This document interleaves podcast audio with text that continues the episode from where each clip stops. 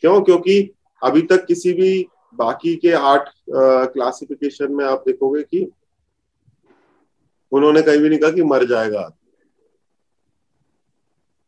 Right? अब इसमें मर ही जाएगा तो फिर क्या बचा? मैरिज और फिर हेल्थ इश्यूज बहुत आते हैं, फिर बच्चे पैदा हो गए, बच्चे पैदा हो रहे हैं, बच्चे का दिमाग खराब है या फिर बच्चों में इश्यूज है या फिर बच्चे मेंटल रूप से या फिजिकल रूप से बच्चे इम्यूनिटी कम आ रही है, तो फिर वो life long punishment. This can be one of the reason.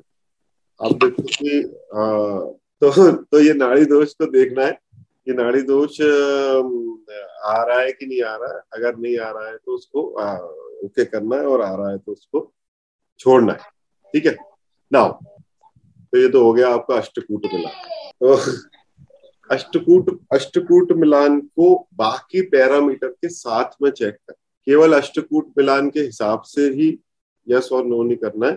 But अष्टकूट मिलान में भी नंबर कम आ रहे हैं, नाड़ी दोष नंबर नंबर ज्यादा आ रहे हैं, नाड़ी दोष आ रहा है तो डिस्कार्ड करना। नंबर कम आ रहे हैं और नाड़ी दोष आ रहा है ना, नहीं आ रहा है तो आप ओके बोल सकते हो।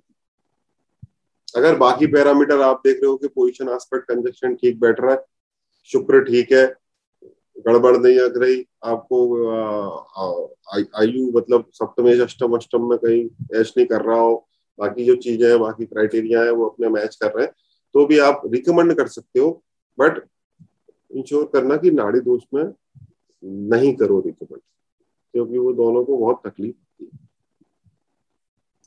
हाँ, तो अठारह से कम गुण हो तो सबसे बड़ी बात तो यह है कि अठारह से कम गुण होंगे तो दो तीन पिक्चर तो पिटी रही होगी, तभी तो अठारह से कम आए गुण।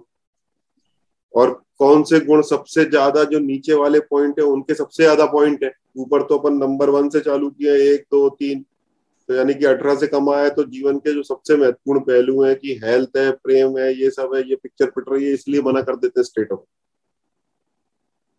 तो it's it's like a it's it's like a tool कि हमको पता है अठारह से कम आ रहे तो भाई नीचे तो सबसे कम छह सात आठ वाले ही सबसे कम है ना, तभी तो अठारह से कम आए। जिसका वेटेज ही ज्यादा है उस पूरे मैरिज के अंदर वो ही कम आए, तो इसलिए इसलिए भी मना कर देते हैं। तो समय कम होता है तो क्या करते हैं, सीधे गुण मिलान किया और बात खत्म। वही तो छत्तीस है, देखो अपन तो इसी हिसाब से चलते हैं कि टोटल टोटल अगर थर्टी सिक्स है तो एटलीस्ट पासिंग मार्क्स तो हो, पचास परसेंट तो लाओ।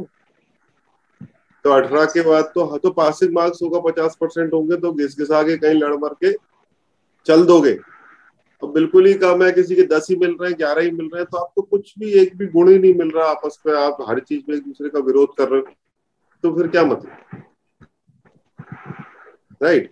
फिर भी सर, आप ऐसे भी सर, अगर नाड़ी में जीरो है तो नाड़ी में जीरो है मतलब की दोष है ना नाड़ी में, ये तो मतलब हुआ कि नाड़ी में जीरो आ रहा है मतलब नाड़ी में दोष आ रहा है। तो नाड़ी में दोष आ रहा है, हाँ उसी को नाड़ी दोष। तो नाड़ी में दोष आ रहा है तो फिर आपको या तो रेमेडी सजेस्ट करनी है, मैरिज से पहले होना चाहिए महामृत्युंजय, है ना? वो सवा लाख जप होंगे, पांच ब्राह्मण आठ ब्राह्मण सात ब्राह्मण आकर करेंगे और उसके बाद फिर मैरिज।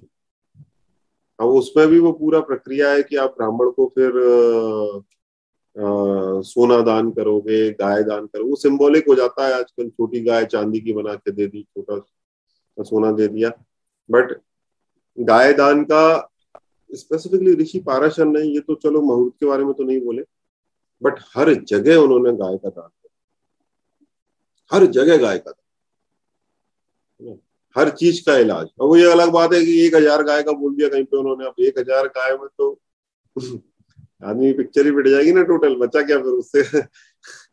तो तो फिर आज के टाइम में कलयुग के हिसाब से आप अपना एक, इसीलिए मैं हमेशा सबको बोलता हूँ कि आपका कुछ ना कुछ पैसा जो है वो गौदान में जरूर जाना चाहिए, उससे आपका काफी दोष खत्म होता है। हाँ, अष्टम मंगल जिस व्यक्ति का हो, जैसे कि हमारा, तो उसका शादी तो मांगलिक से ही करना चाहिए।